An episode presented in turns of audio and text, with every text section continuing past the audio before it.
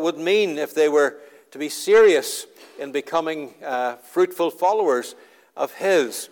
And uh, uh, those things that would attract, uh, being those things as His followers that would attract, as I mentioned this morning and I've mentioned previous weeks, the applause of heaven. I love that phrase. It's, it's, it's a beautiful phrase. Um, I thank Max Lucado for coming up with that phrase, the applause of heaven.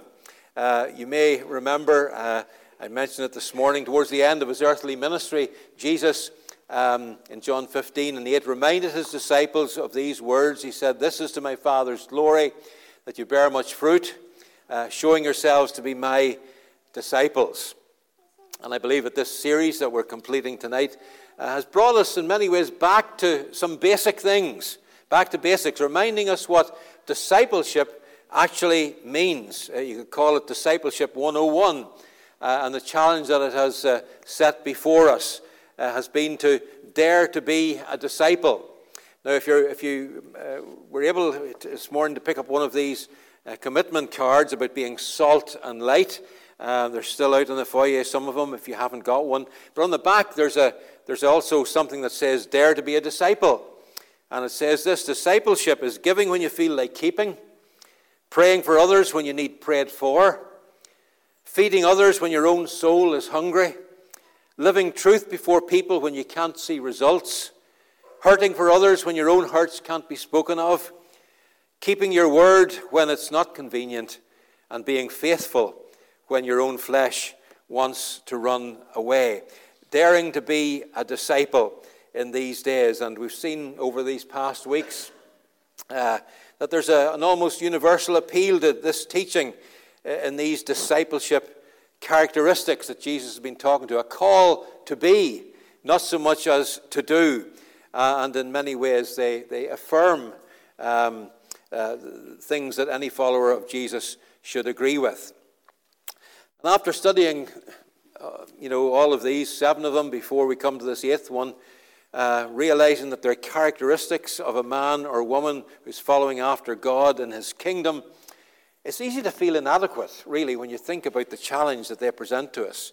Because the kind of person that Jesus has been describing seems a little too good to be true. How is it possible to live out these sort of characteristics. It feels like we're, we're looking at a, uh, you know, at a saint in a stained glass window when we look at these Beatitudes, uh, and that uh, there can be very few Christians who live that way in the reality of day to day living.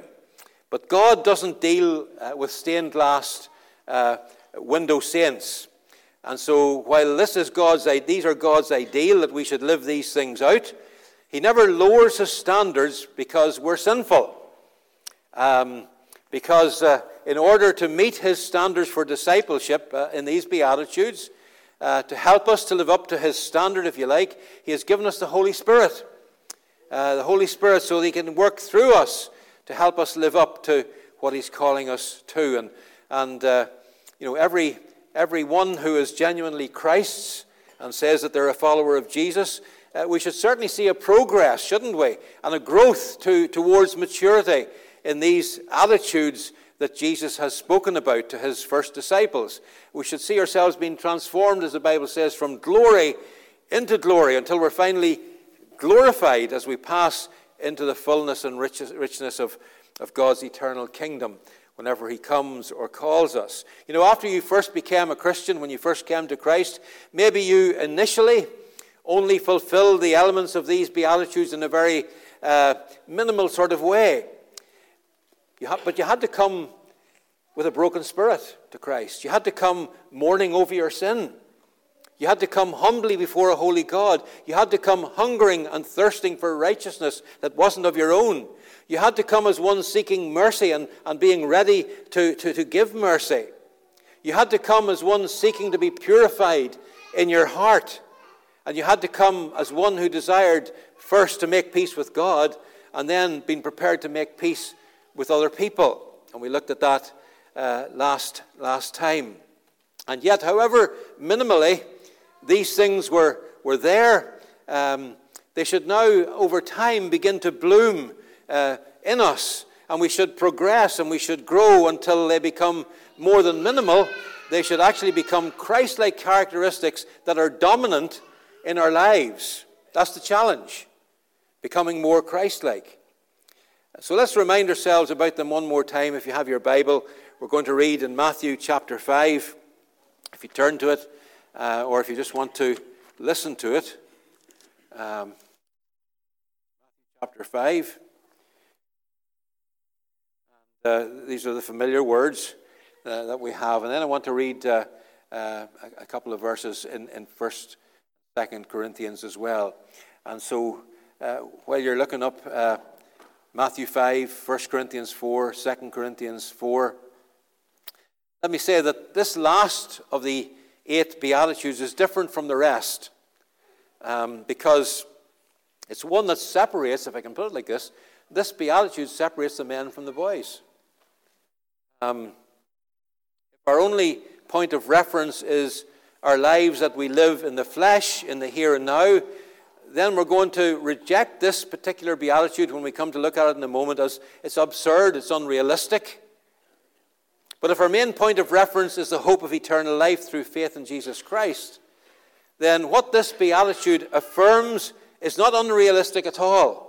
And I believe that our personal response to this one beatitude reveals whether or not we're rightly orientated to all the other beatitudes. So let me read Matthew 5. When he saw the crowds, as Jesus saw the crowds, he went up to a mountainside, sat down. His disciples came to him, and he began to teach them, saying, Blessed are the poor in spirit, for theirs is the kingdom of heaven. Blessed are those that mourn, for they shall be comforted. Blessed are the meek, for they will inherit the earth. Blessed are those who hunger and thirst for righteousness, for they will be filled. Blessed are the merciful, for they will be shown mercy. Blessed are the pure in heart, for they will see God. Blessed are the peacemakers, for they will be called the sons of God. These first seven Beatitudes that we've already looked at describe the kind of life that would be lived by a man or a woman who has become a real a passionate follower of Jesus Christ. But then we come to this last one, this last beatitude. Blessed are those who are persecuted because of righteousness, for theirs is the kingdom of heaven. And knowing that this last beatitude would catch the attention of his original listeners and even us tonight and cause them to kind of perk up their ears, what's that all about? I believe Jesus then expands on it because he goes on to say, Blessed are you when people insult you and persecute you and falsely say all kinds of evil against you because of me. Rejoice and be glad because great is your reward in heaven. For in the same way they persecuted the prophets who were before you. And then, uh, if you have 1 Corinthians uh, chapter 4, um, just going to read a couple of verses. This is the Apostle Paul and uh, he's, he's talking about himself. And uh, just reading from verse 9, he says, For it seems to me that God has put us apostles on display at the end of the procession like men condemned to die in the arena. We have been made a spectacle of to the whole universe, to angels as well as men. We are fools for Christ, but you are so wise in Christ. We are weak, but you're strong. You're honored, and we are dishonored. To this very hour we go hungry and thirsty. We're in rags. We're brutally treated. We're homeless. We work hard with our own hands. When we are cursed, we bless. When we are persecuted, we endure it. When we are slandered, we will answer kindly. Up to this moment, we have become the scum of the earth, the refuse of the world. Man, what a, what a thing to, to speak about. Uh, and yet, that was what, how Paul felt about the way sometimes that he had been treated as God's man, as God's missionary. And then he goes on to say in, in 2 Corinthians chapter 4, uh, still uh, part of his, his testimony, in verses uh, 15 through 18. He says, All this is for your benefit, so that the, in other words, all that, that, that we've been going through uh, is for your benefit, so that the grace that is reaching more and more people may cause thanksgiving to overflow to the glory of God. Therefore, we don't lose heart. Though outwardly we're wasting away, yet inwardly we're being renewed by day. For our light and momentary troubles are achieving for us an eternal glory that far outweighs them all. So we fix our eyes not on what is seen, but on what is unseen. For what is seen is temporary, but what is unseen is eternal. And we know God will bless even the public reading tonight of His precious word. Last week, uh, we focused on the applause uh, of heaven that comes when, you know, when we do the hard work of making peace, making peace with God, and working for peace in the midst of the, the difficulties of life, the, the conflicts that come in life that can arise in our relationships with other people, even amongst fellow believers. So it might seem out of place, uh, at least it does to me, that Jesus would move from peacemaking to persecution. Before we go any further, I want to point out some interesting things about this, the eighth and final beatitude. First, I want you to note that Jesus gives more space, more time uh, to this beatitude um, than he does to any of the others. There's three full verses uh, concerning um, this beatitude. He also personalizes this beatitude. In all the others, Jesus referred to uh, blessed people in the third person, but here in these verses, he speaks in the second person. He says, Blessed are you. Uh, the previous ones were blessed are they, but this time it's blessed are you. He's making it very personal, as if to underscore the fact that persecution for God's people, uh, in one way or another, is inevitable, something that we'll, we'll, we'll talk about in just a minute. And another thing about this particular beatitude, it's the only beatitude that includes a command. And the command is, in the midst of these difficulties, persecution, and so on, the command is to rejoice. Rejoice and be glad. And also, it's the only one with an explanation. Jesus tells us why we're persecuted and why we should respond with joy and gladness. And then, one last thing about this particular beatitude it's the only one that's repeated. Jesus uses the word makarios, which, you know, we looked before, it means blessed or happy are they. Um, we spent time on that, uh, but he uses it a couple of times. It's as if he's saying, You are doubly blessed whenever you go through hard times. You're doubly blessed when you're persecuted. Although that, that sounds a bit odd, doesn't it? That sounds a little bit odd. I mean, have you ever felt singly, never mind doubly blessed by suffering? Have you ever considered yourself especially fortunate if you were ridiculed? You ever think, ooh, someone insulted me? Bless the Lord. Be honest, you know, that's not normally our usual uh, reactions, but that's what Jesus says. It's fascinating to me that a follower of Jesus uh, who lives in the spirit of these Beatitudes will be both a peacemaker and one who attracts some form of persecution. There's always an inevitable tension about where the believer is on, in the world, because on the one hand, Christ's followers are peacemakers who are able to help others to be at peace with God uh, by the presentation of the gospel, but on the other hand, we know that not all attempts at reconciliation succeed. No matter how hard we try to make peace with some people, whatever it's about, they can refuse. They can refuse to live at peace with us. And so Christians will invariably attract some form of opposition or ridicule or persecution simply because of who they are in Christ. Because of the freedoms that we enjoy here, we don't suffer much in the way of large scale or violent kind of state sponsored persecution that many of our brothers and sisters in other places in the world uh, have to face and have to suffer. But we do live in a world which is embracing values and morals that are becoming increasingly contrary to God and are often hostile to the cause of righteousness. And this irre- irreconcilable clash between two opposing systems of life the life devoted to obedience to Jesus Christ and to be his follower, and then the life uh, devoted to the values and priorities of the world, inevitably results in the hostility of the people of this world being poured out on those who name the name of Christ and identify themselves as followers of him in various ways. And just allow this truth to sink in tonight for a moment. If we live according to the first seven Beatitudes, we will automatically experience the eighth one in one form or another. If you're the person of verses 3 through 9, you'll experience the persecution of verses 10 through 12 to a large or lesser degree. All of the, the characteristics we've already seen in these Beatitudes are intolerable to a sinful world. The world can't really handle somebody who's poor in spirit because the world lives in a state of self promotion and egotism. The world can't tolerate somebody who's mourning over sinfulness because the world wants to bypass sin, ignore sin, pretend it's not there, and continue to convince itself that it's okay. The world can't tolerate meekness, it honors pride. The world can't tolerate somebody who's humble and knows that they're nothing and seeks something that only can be given as a gift. The world says that we have the right to everything because we've earned it, because of who we are. The world knows little about mercy or purity, and the world has never learned, as we said last week, how to make peace and to keep peace.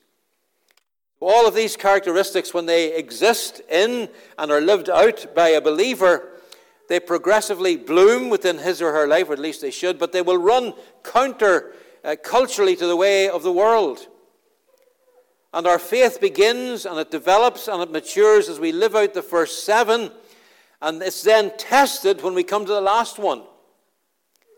Dietrich Bonhoeffer, who was imprisoned uh, for his faith by the Nazis and, and died in a concentration camp, uh, he wrote a book called The Cost of Discipleship. It's well worth the read if you can get it. And he refers to the extraordinariness of the Christian life.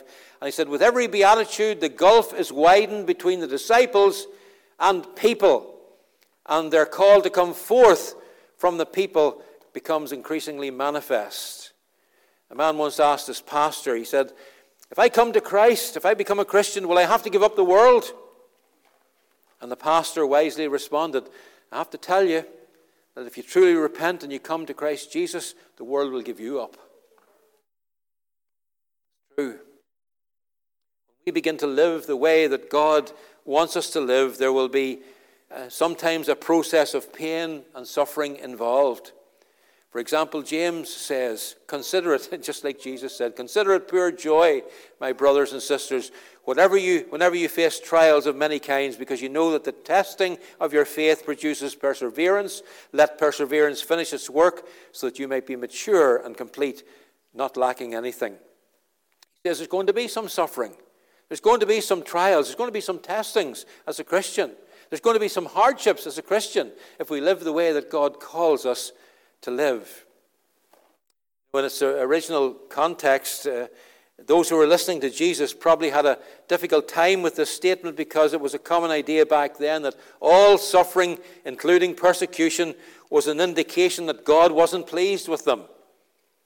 And that uh, the one who was suffering was somehow to blame for what was happening. We see this clearly in the, in the book of Job.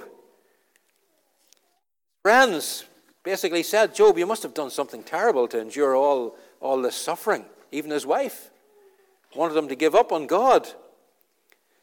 But Jesus, in this beatitude, reverses this view. And the thing that makes this beatitude hard to accept is that we all like to be liked, right? We all want to be liked. And as we take a look at this blessing, no, the blessing that nobody wants, really, the happiness of being harassed, if you like, we can see that following Jesus is often a paradox.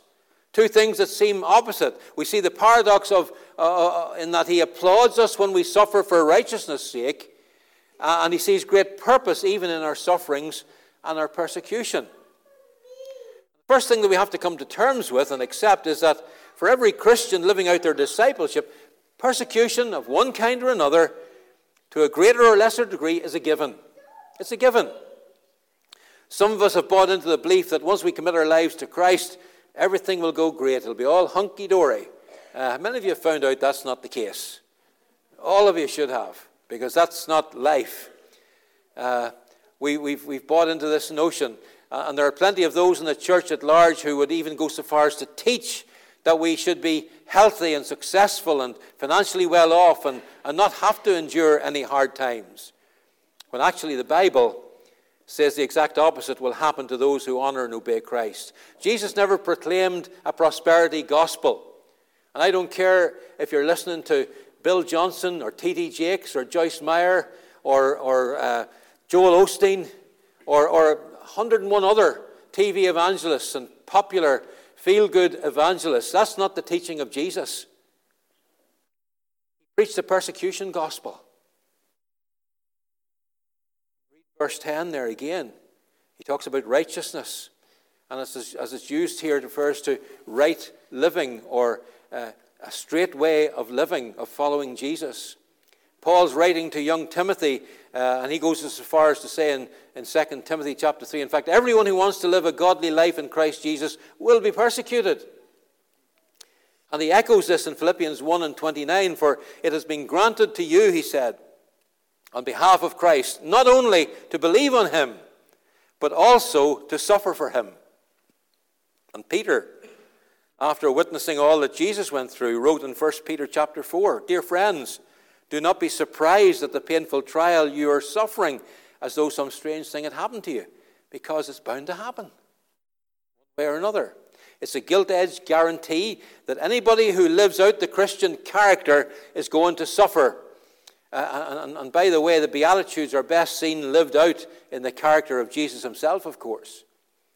And as we live sold out lives for Christ, we're going to find that we're going to uh, be going against the grain of the society in which we live.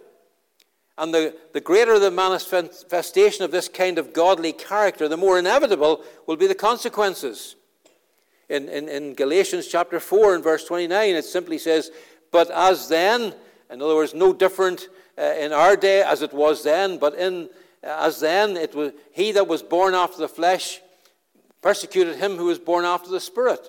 Even so it is now. Nothing has changed. He that is born of the flesh will always persecute he that is born of the spirit. And there's uh, such a tension between the message and the way of life of Christians and the mindset and the way of the world that conflict and even persecution is inevitable. It will happen for two primary reasons. First reason is because of the life that we live. Note this again in verse 10 those who are persecuted because of righteousness.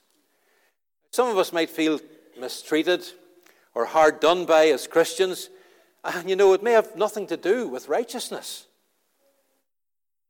Someone has said if you don't use deodorant, don't claim persecution because nobody wants to sit next to you at work. Or if you're rude to your employees and disrespectful to your employer or your boss, don't be surprised if you find yourself ostracized. But that's got nothing to do with righteousness.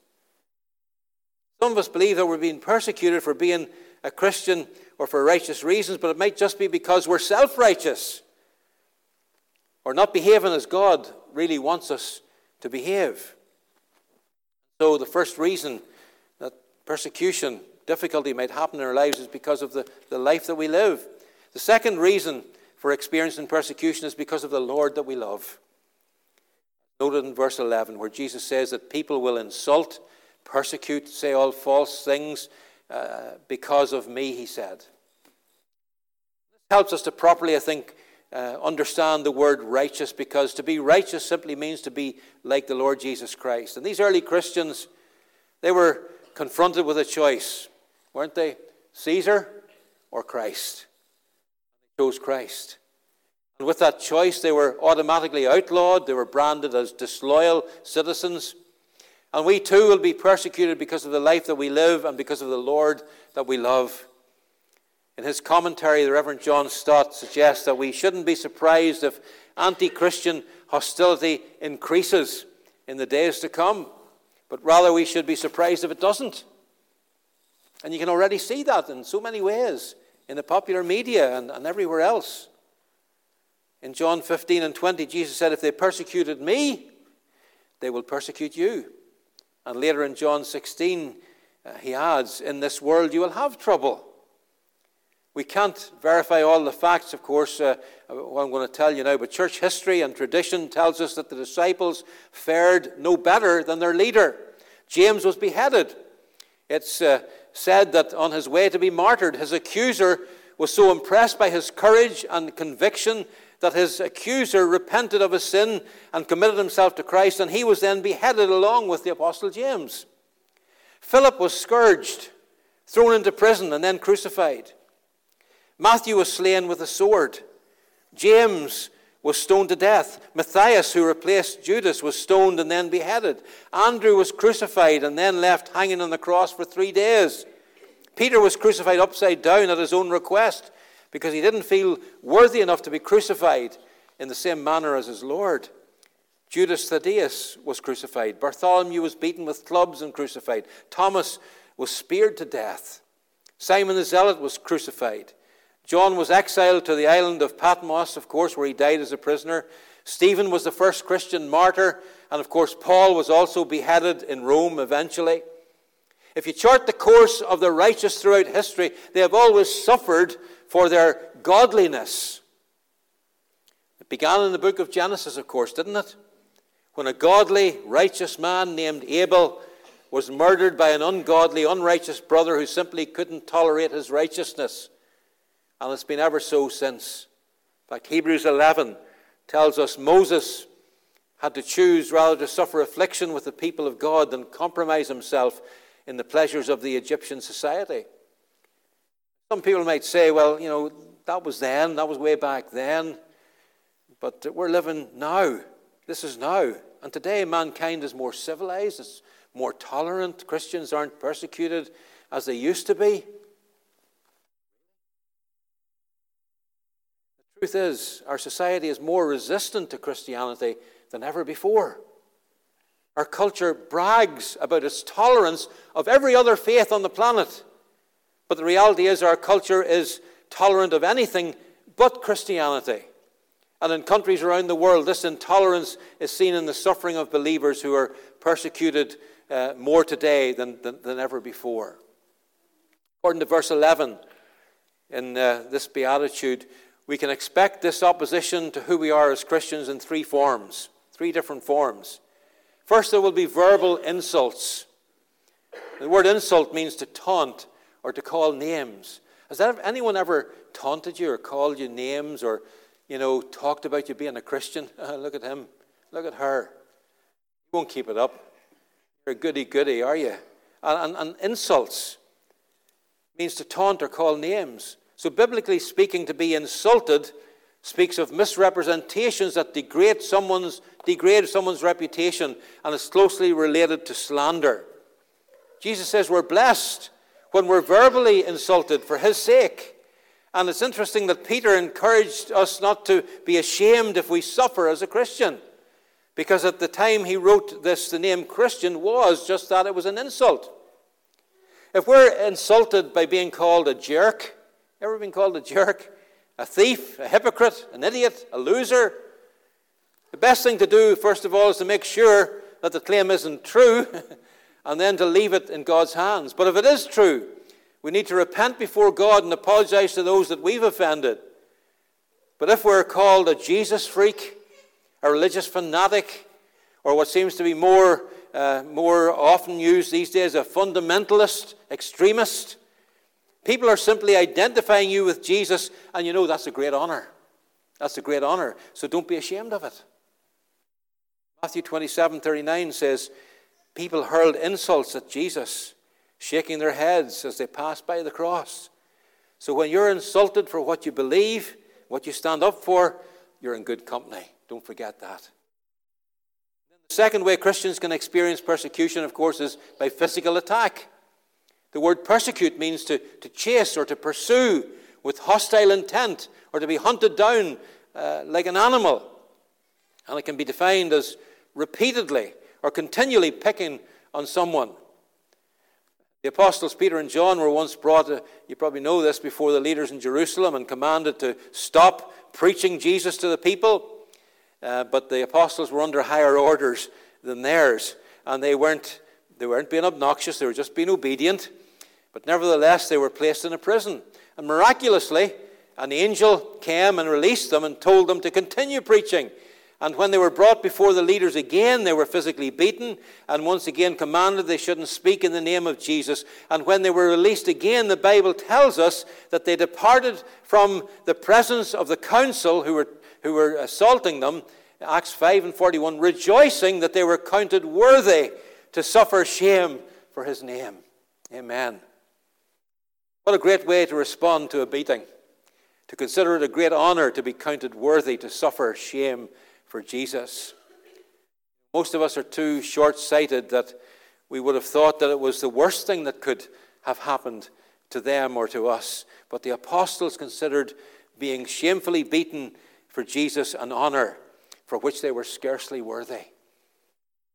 And thirdly, there's verbal insults, there's physical attack, and then Jesus says persecution can take the form of false accusations. When followers of Christ have to face those who falsely say all kinds of evil against them. I don't know if you've been on the receiving end of someone saying something false or not true or hurtful or things behind your back, but I can tell you from personal experience, it doesn't feel good. It certainly doesn't feel good. They did the same to Jesus as they tried to destroy his good name, but according to 1 Peter 2 23, he did not retaliate.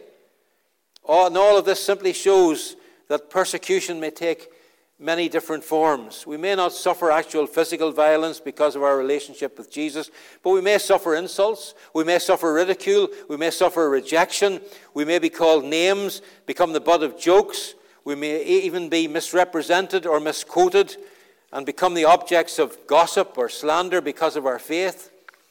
Our failures may become exploited and paraded in front of other people while our sincere efforts to repent and follow the way of righteousness may be deliberately ignored and misconstrued. But in any case, Jesus sees it all, and he promises a blessing when it's because of him. That means, young people here tonight, you can take your stand as a Christian at school uh, around biblical creation, for example, when some schools are teaching all about evolution. But you know, you may be laughed at you may be made fun of or ridiculed. Or you can refuse to give in to the prevailing views on sexual impurity by remaining pure in your behavior and your conversation. Uh, and if you do, you'll be talked about, probably called intolerant, along with maybe some other choice names. Refuse to do something, no matter who we are here tonight, that's illegal or unethical at work. So now you're suspect. You're denied promotions, maybe refused raises, and maybe even given a poor, poor job review because you won't do something that will cross the line. Talk about the sufficiency of Christ alone in the gospel, and you'll, you know, you know what will happen. You'll be con- considered narrow-minded, treated like you're a bigot. Comes in a thousand shapes and sizes with varying degrees of intensity, but it's still persecution aimed to silence your faith, your Christianity, to dull your conscience, to make you fearful of living for Christ. And most of us can probably agree with the, the paradox, you know, as I've said, that persecution is a given, but it may stretch us, even here tonight, to see the paradox of persecution as a gift. It's a gift from God.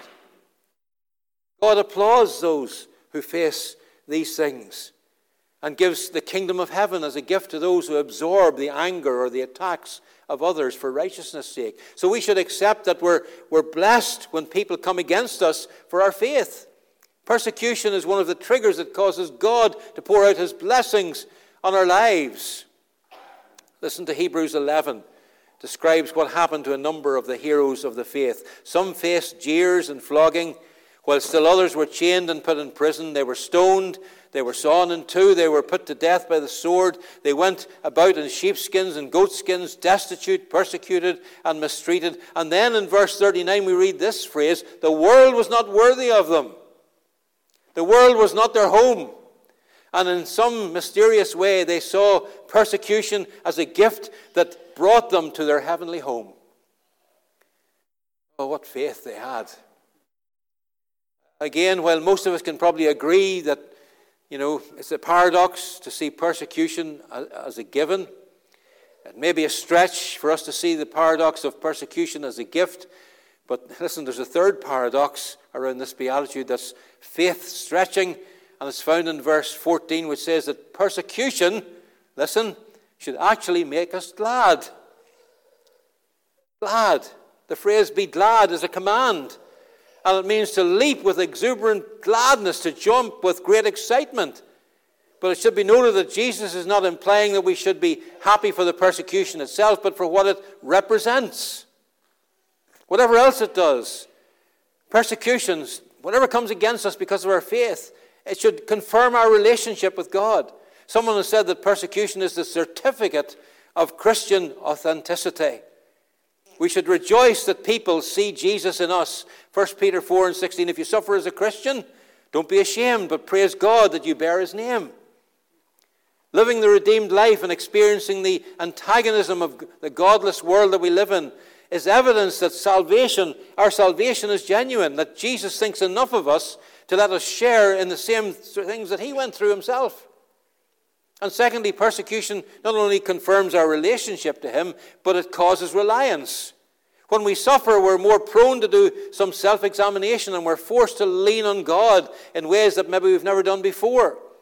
Paul experienced that in 2 Corinthians. He said, Therefore, I will boast all the more gladly about my weaknesses, so that Christ's power may rest on me. That's why, for Christ's sake, I, del- Christ's sake, I delight in insults and weaknesses, in hardships and persecutions, in difficulties. For when I'm weak, then I am strong in Him. And then, thirdly, persecution not only confirms our relationship and causes uh, uh, reliance, but it cultivates righteousness because one of the best ways to grow is to go through some grief. And that's why Jesus mentions uh, the persecution of the prophets that, uh, that, they face before us. They, they serve as models because of their rejection uh, of, of, the ways of the world. And their rejection by the world uh, was not the exception. To suffer what is right is to be part of a great succession of godly men and women. And then, fourthly, we're drawn to a close. Persecution confers a reward. Sometimes, when we're suffering because of our faith, all we can do on, uh, is focus on what's, what's to come in eternity. We may lose everything on earth, but we're going to inherit everything in heaven as God's children. Towards the end of his life, the Apostle Paul had every confidence that God would release him from his difficulties when he said to Timothy in the second letter, The Lord will rescue me from every evil attack. And recognizing that God may have other plans, he concludes, and, the, and, and he will bring me safely to his heavenly kingdom. Of course, God didn't release him from being beheaded eventually, but he certainly brought him safely to his heavenly kingdom. So, as we come to the end of this. Uh, this sermon series, it should be clear that the Beatitudes are not easy, not easy to live out. Perhaps the problem of our age is that we've made, we've made the Christian life too painless. We've gone along to get along. Pastor Kent Hughes, an American pastor, explains why there's so little persecution apparent in what we see in the Western world. He says, by far the greatest reason there is so little persecution is that the church has become like the world. Church, he means the people in the church. If you want to get along, the formula is simple approve the world's morals and ethics, at least outwardly, live like the world lives, laugh at its humor, immerse yourself in its entertainment, smile benignly when God is mocked or his name is taken in vain Act as if all religions converge on the same road. Don't mention hell. Don't draw moral judgments. Take no stand on moral issues. And don't share your faith. Follow that formula, and it'll be smooth sailing. Notice how all of the other Beatitudes previous to this one are inner attitudes. See, the Jews had an external religion, and now Christ is giving them an internal one. They're all attitudes, uh, and this one is also an attitude, but it's an attitude of willingness, of, of willingness to be persecuted, whatever it takes. It's that lack of fear, that lack of shame, that presence of boldness that says, I will be in this world what Christ will have me to be. I will say in this world what Christ would have me say. I will, and if it, persecution results, let it be so. Let it be so. However, I suppose that this is where some of us bail out because we're not willing.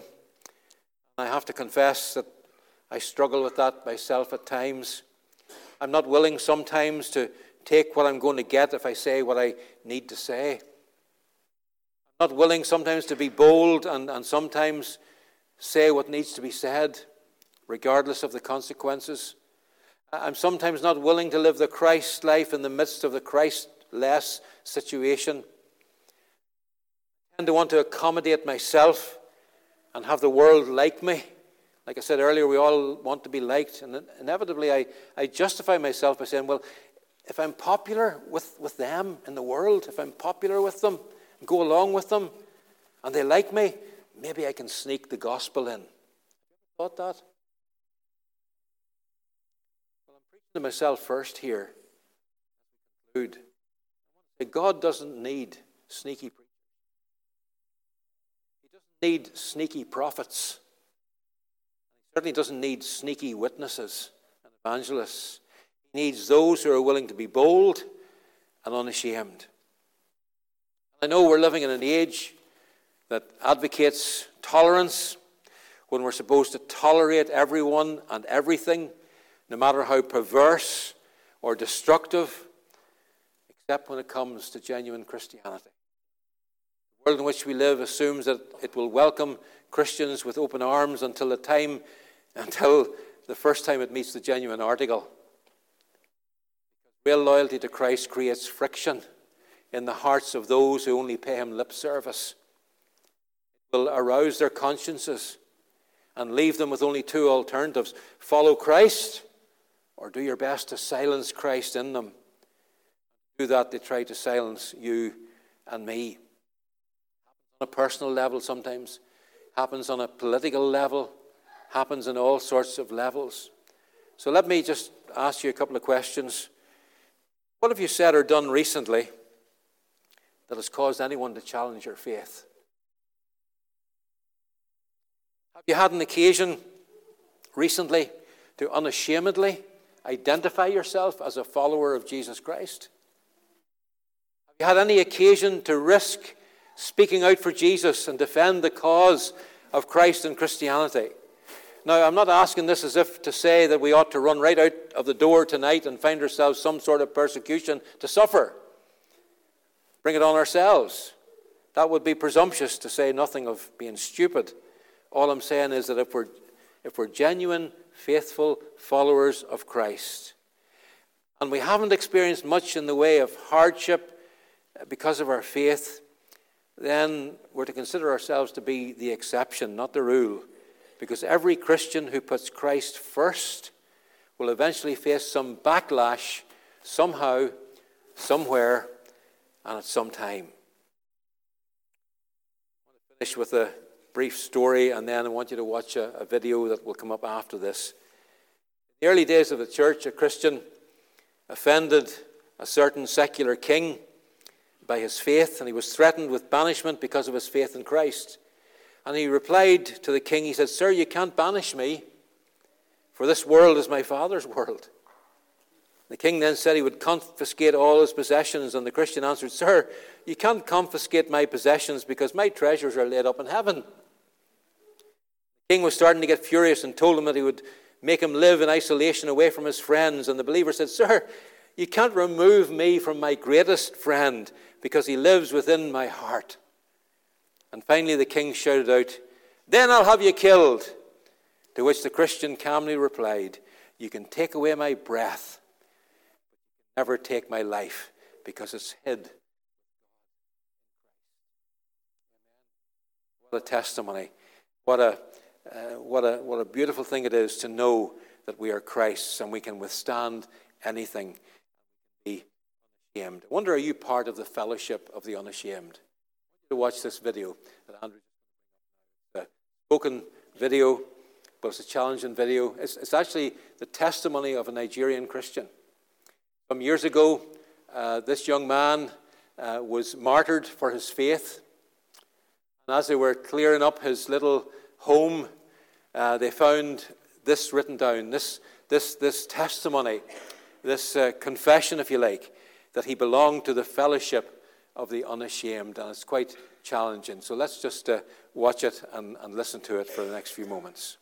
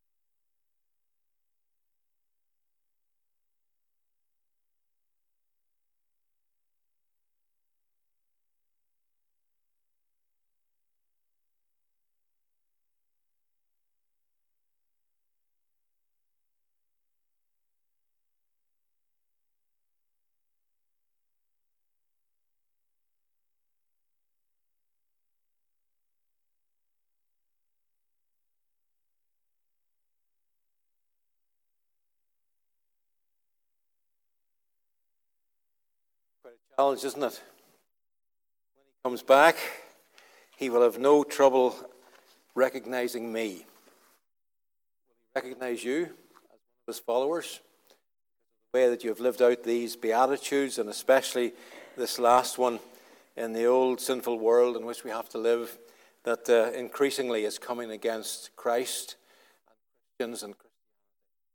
Well, be encouraged by, by all of that. And all we can say is that, you know, we need Christ now more than ever, and we'll need him more tomorrow than today.